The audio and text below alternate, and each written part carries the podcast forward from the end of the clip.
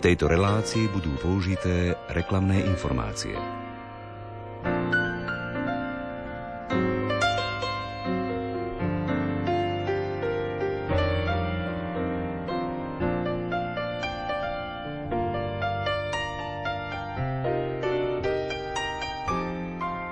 Je to neuveriteľné, ale o 3 mesiace tu už máme nový rok 2024. Už teraz si môžete v Spolku svätého Vojtecha kúpiť kalendáre na budúci rok. Opäť sú dostupné 3 verzie. Mesačný kalendár, stolový týždňový kalendár či rodinný kalendár. Viac o nich povieme v nasledujúcich minútach. Literárnu kaviareň vysielajú hudobná dramaturgička Diana Rauchová, majster zvuku Marek Rimovci a redaktor Ondrej Rosík. Želáme nerušené počúvanie.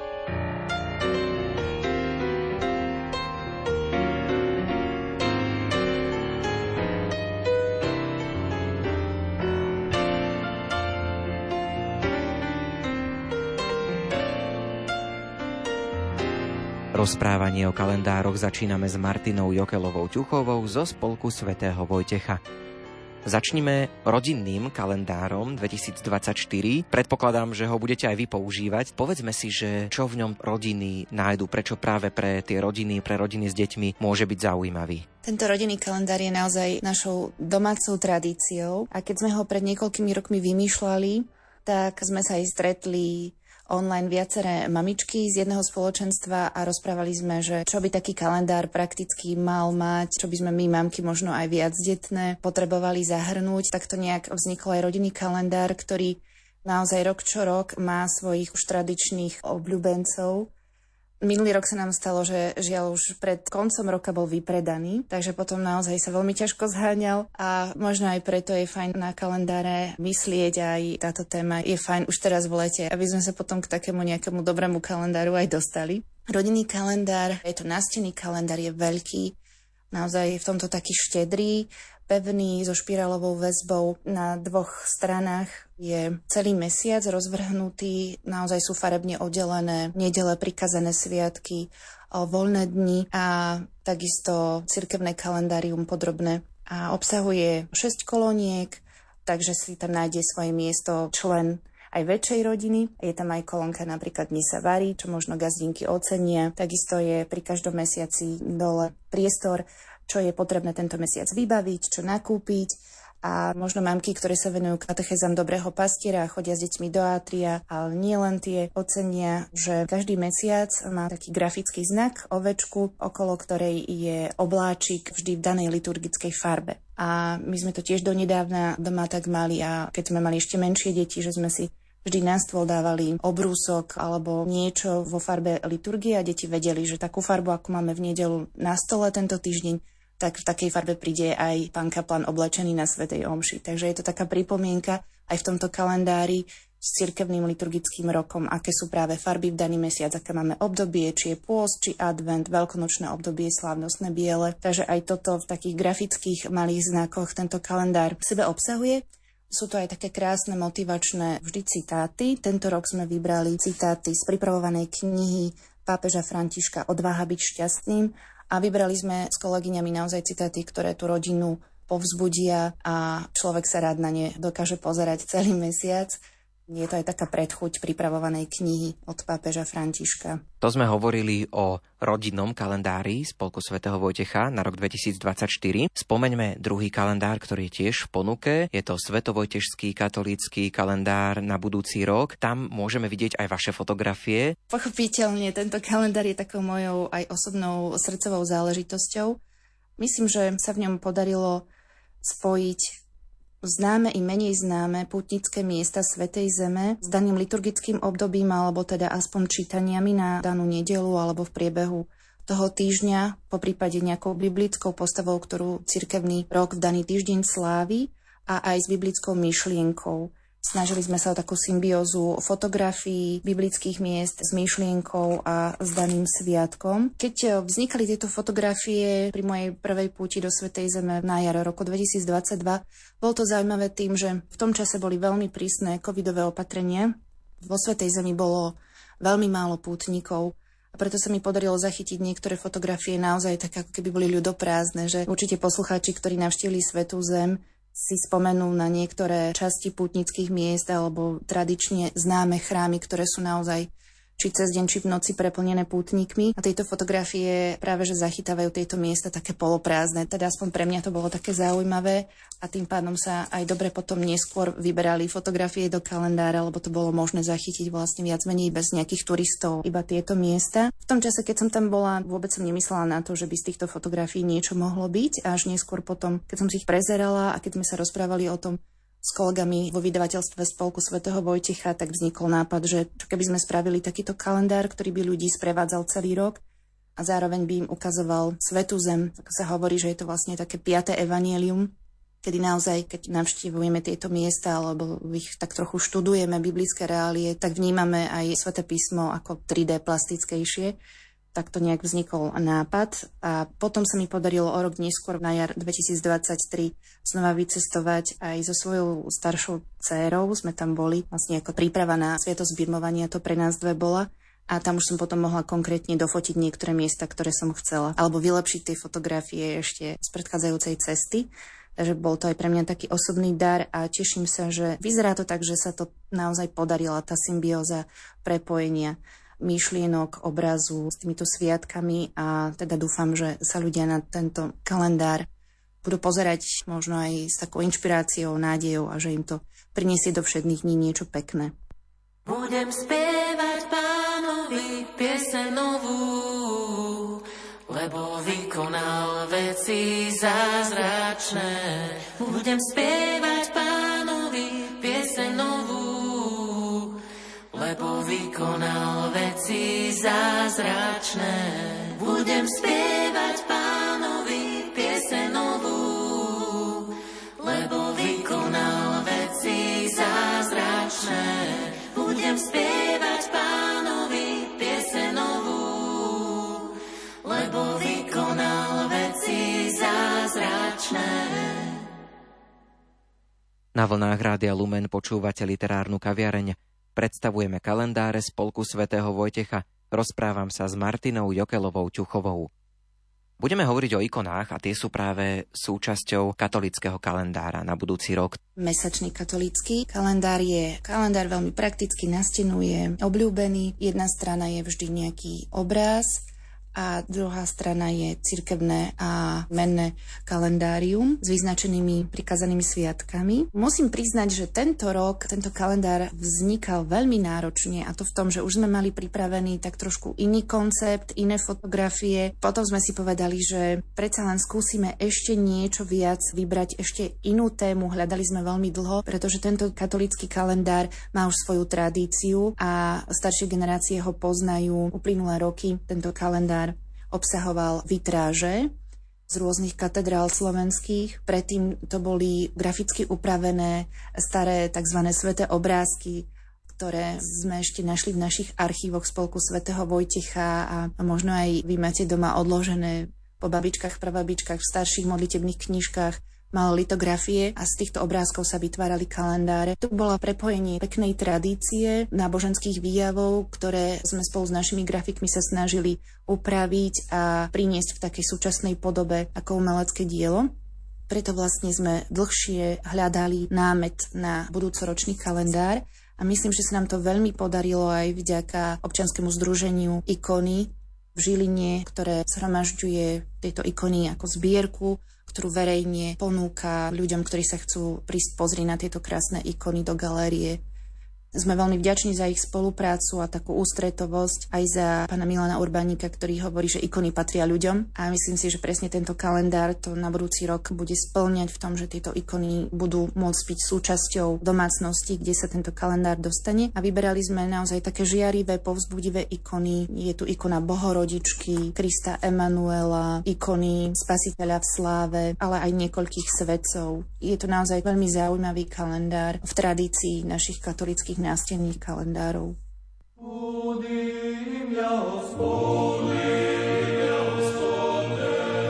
Blahoslovená od dní do dní.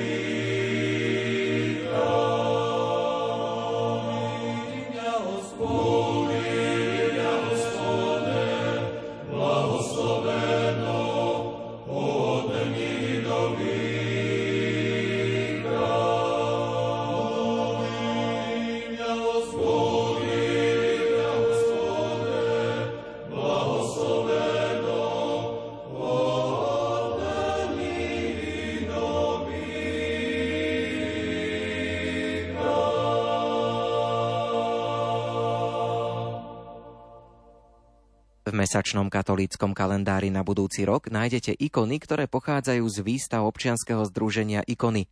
Expozíciu môžete navštíviť v Žiline na adrese Milana Rastislava Štefánika 33. Rozprávam sa s Milanom Urbaníkom, autorom myšlienky. Čo je to vlastne ikona? Lebo každý z nás asi videl už niekedy nejakú ikonu, ale existuje nejaká definícia? Isté, dá sa definovať aj ikona určitým spôsobom, ale to je ako odpoveď na otázku, kto je to Boh, ako by sme ho definovali. Môžeme by z toho ľudského pohľadu povedať, áno, ikona je obraz. Ale z toho duchovného môžeme, ikona je zázrak, ikona je zjavenie. Je to niečo mystické, niečo, čo nemôžeme vnímať svojimi zmyslami, i napriek tomu to vnímame. Ikona je Boží dar. Zaujímavý je ten prvý kontakt, ktorý ste vy mali s ikonami, viaže sa na to aj rodinný príbeh. Začalo to v Ríme, už možno viac ako 10 rokov späť. S manželkou sme boli na poznácom výlete, v letných horúcich dňoch sme si oddychovali na námestí Piazza Navona, mám taký dojem, pri tých fontánach krásnych. V istý moment som zbadal, že tam na rohu je nejaké starožitníctvo, tak som išiel dnu sa osviežiť a pozeral som si pekné predmety, ktoré tam mali. Až som zbadal, že tam majú obrazy, ikony. A začal som komunikovať s tým predajcom, čo to má, prečo to predáva, koľko to stojí a tak ďalej. No a to bola chyba, lebo on už nás nepustil von z obchodu. Najskôr mňa uväznil v tom obchode, potom ma prišla manželka vyslobodiť, i to sa nepodarilo a na veľké naliehanie sme tú najmenšiu a najhlasnejšiu, ktorú tam mal, kúpili, že budeme mať suvenír z Ríma. Keď sme prišli domov, dali sme si ju do spálne, túto ikonu, a ako keby sme mali taký vnútorný hlas, že ona nechce byť u nás sama. Že musíme zohnať ďalšiu ikonu. No a to už bolo celé také dobrodružstvo. Ako nájsť novú ikonu, či ísť naspäť do Ríma, alebo čo robiť. A rozvinul sa celý príbeh a vyústilo to do toho, že dnes už tu máme galériu ikon, chodia tu návštevníci z celého sveta. Začína to byť veľmi zaujímavé a presahuje to akékoľvek naše predstavy a naše myslenie.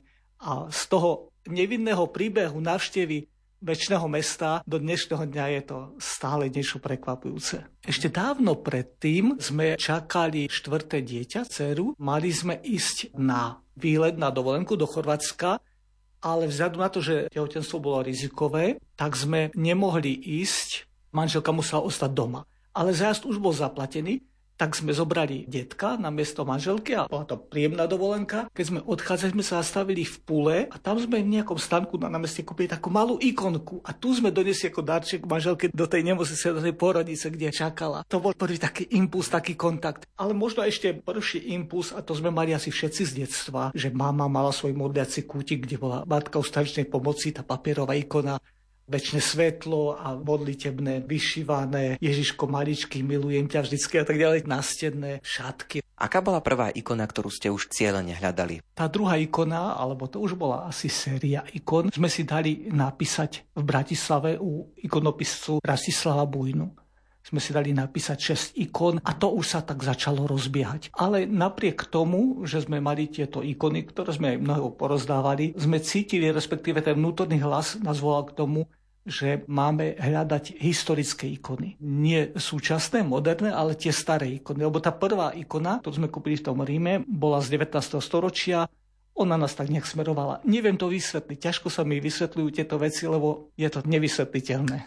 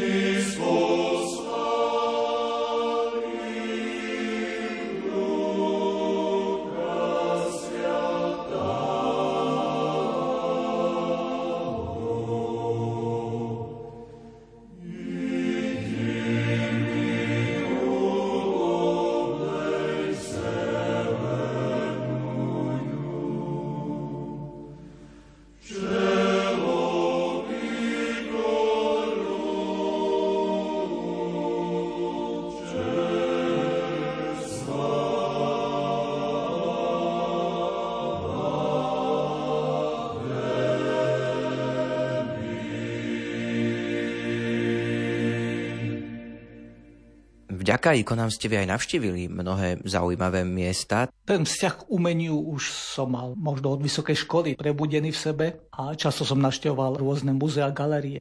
Ale odkedy sa zaoberáme touto činnosťou, tak sme navštívili spolu s manželkou veľa zaujímavých miest. Najstaršie ikony na svete sa nachádzajú v kláštore svätej Kataríny na hore Sinaj a mali sme tú milosť sa tam pozrieť. Stáť pred týmito ikonami zo 6. storočia a to naozaj je zážitok, ktorý prerengenuje človeka, zatrasie človekom, keď tam je pri tých ikonách. Mali sme milosť pochodiť po srbských kláštoroch. Niekoľko týždňov som prežil v Rusku a v Moskve a okolí Moskvy, čo je to Zlaté koleso, Vladimír, Súzdár, Jaroslav, Petrohrad a mnohé krásne miesta. Kyjev, Lvov, Rumunsku a rôznych pravoslávnych miestach sme pochodili. Dá sa povedať, že možno aj stovky kláštorov. Celé Grécko. Veľký zážitok mám z kláštora Vatopedy, na hore Athos, kde tiež bola veľká milosť dostať sa na tieto miesta, kde sú naozaj zázračné a nádherné ikony, kde človek stojí v nemom úžase a vníma nielen tú krásu vnímateľnú, ale tú krásu modlitieb, tú krásu Svätého Ducha, ktorý je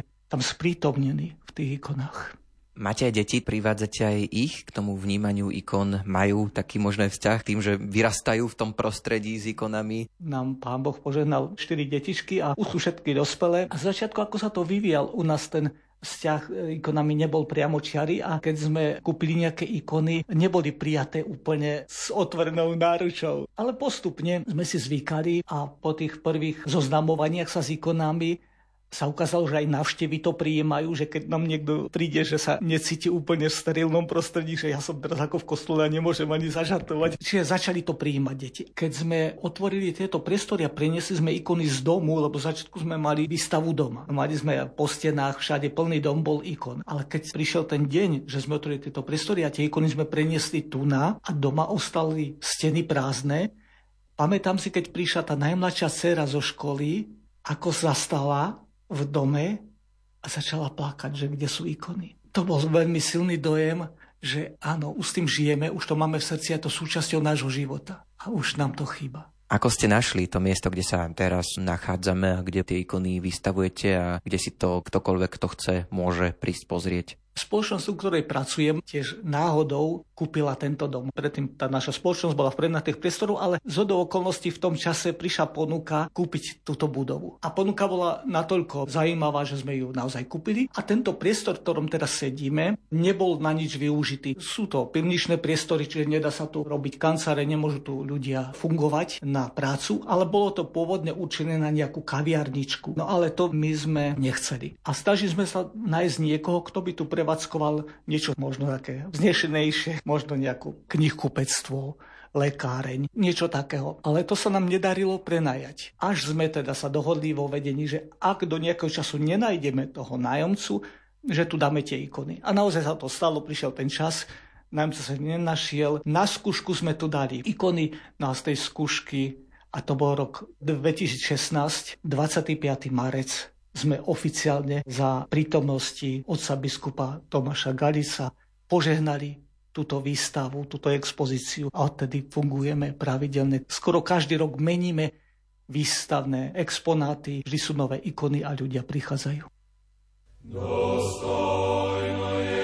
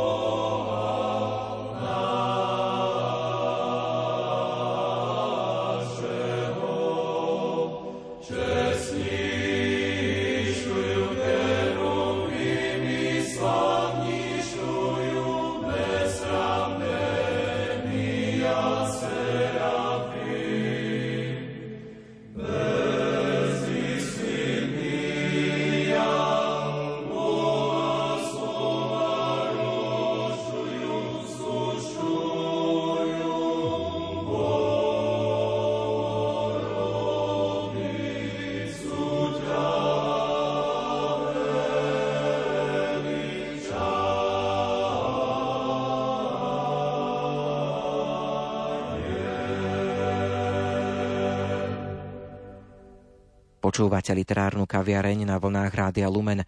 Rozprávam sa s Milanom Urbánikom z občianskeho združenia Ikony.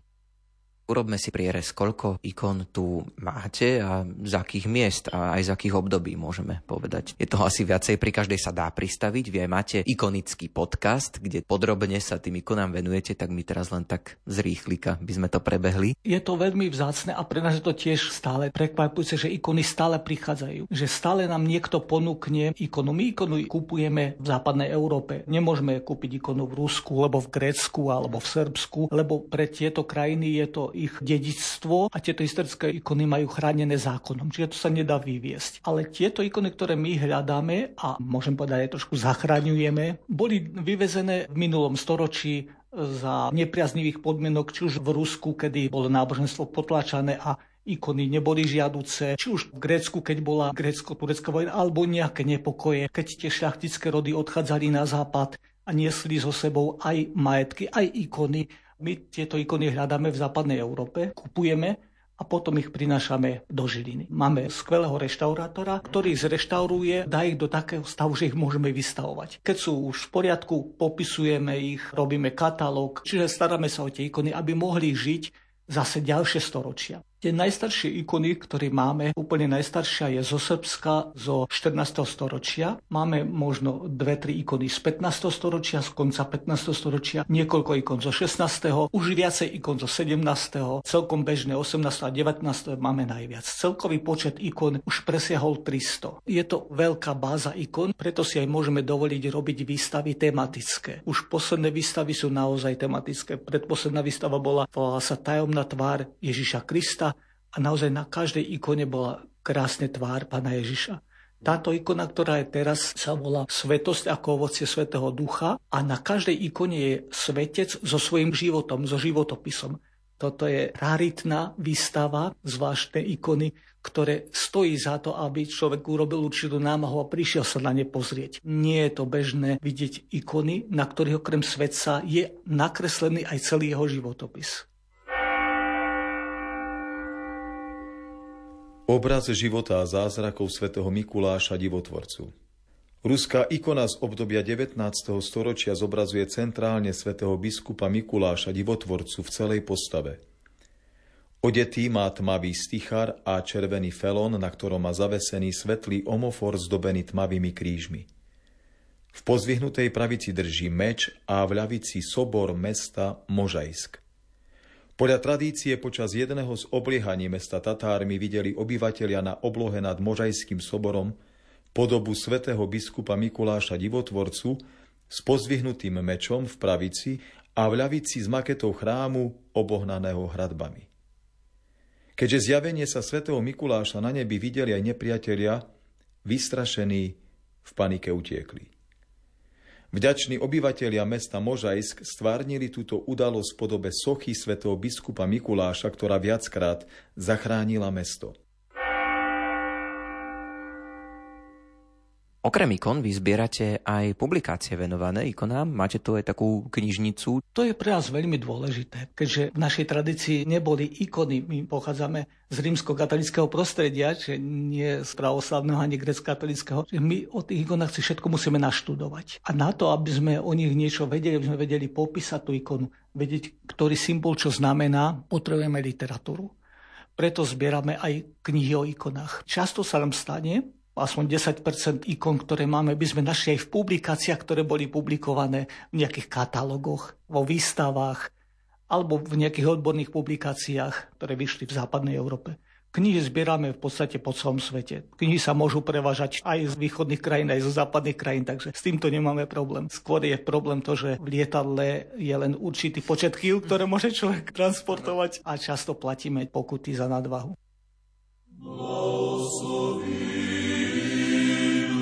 Moja Hospoda, blahoslovenie si Hospodin, blahosloví duše moja Hospoda, i svjakotreljaja moja, imja svjatonje Jeho. Slow me.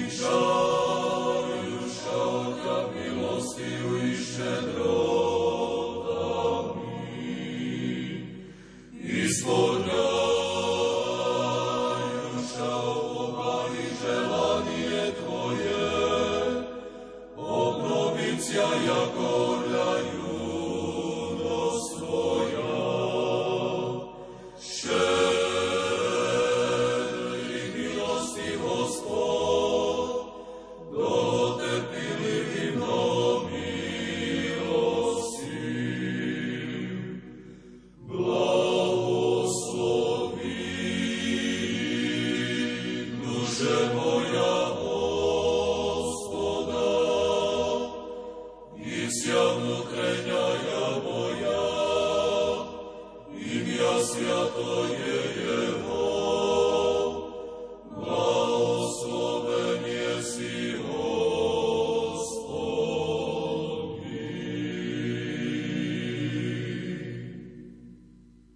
katolických kostoloch sa s ikonami možno až tak často nestretávame. Je to podľa mňa nedostatok, že nemáme v kostoloch ikony. Ale už teraz často veľký dôraz sa dáva napríklad na Trnavskú novenu.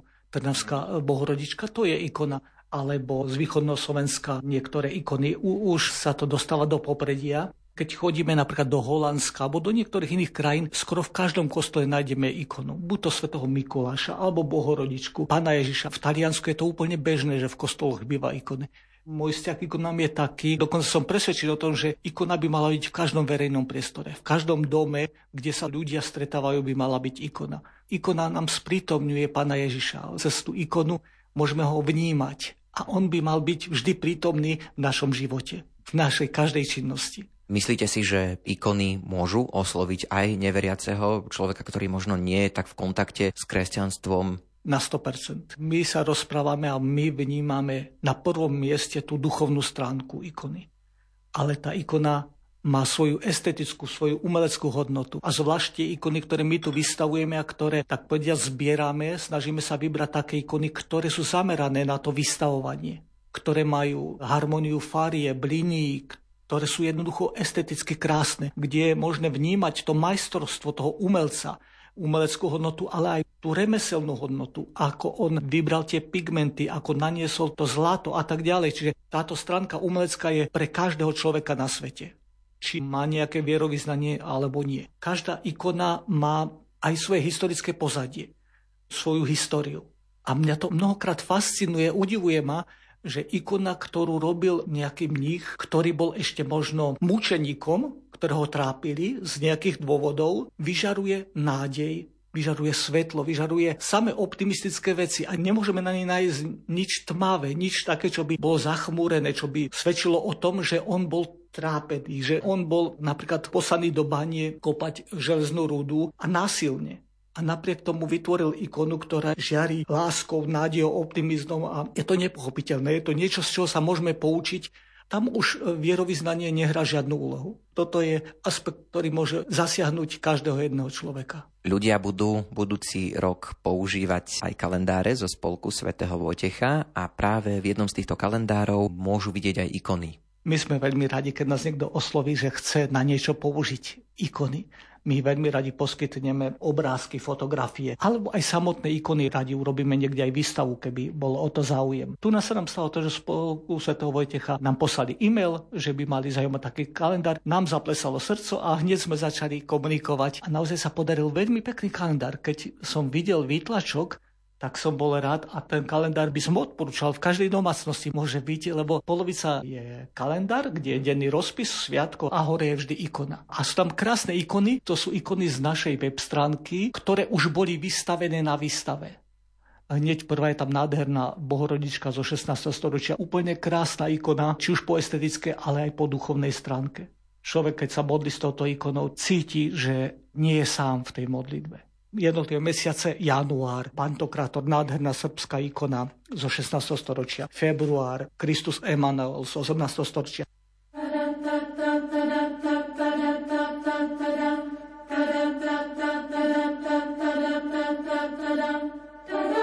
Predstavovali sme vám kalendáre Spolku svätého Vojtecha na budúci rok. Všetky sú už teraz dostupné v Spolku svätého Vojtecha a takisto aj v internetovom obchode Spolku svätého Vojtecha na webovej adrese ssv.sk. Najbližšia výstava ikon aj s prednáškou bude v Žiline na adrese Milana Rastislava Štefánika 33 vo štvrtok 28. septembra o 16:30 na tému Ikona Matky ústavičnej pomoci, história a teológia. Prednášať bude vladyka Marián Andrej Pacák. Literárnu kaviareň odvysielali hudobná dramaturgička Diana Rauchová, majster zvuku Marek Rimovci a redaktor Ondrej Rosík. Do počutia. V tejto relácii boli použité reklamné informácie.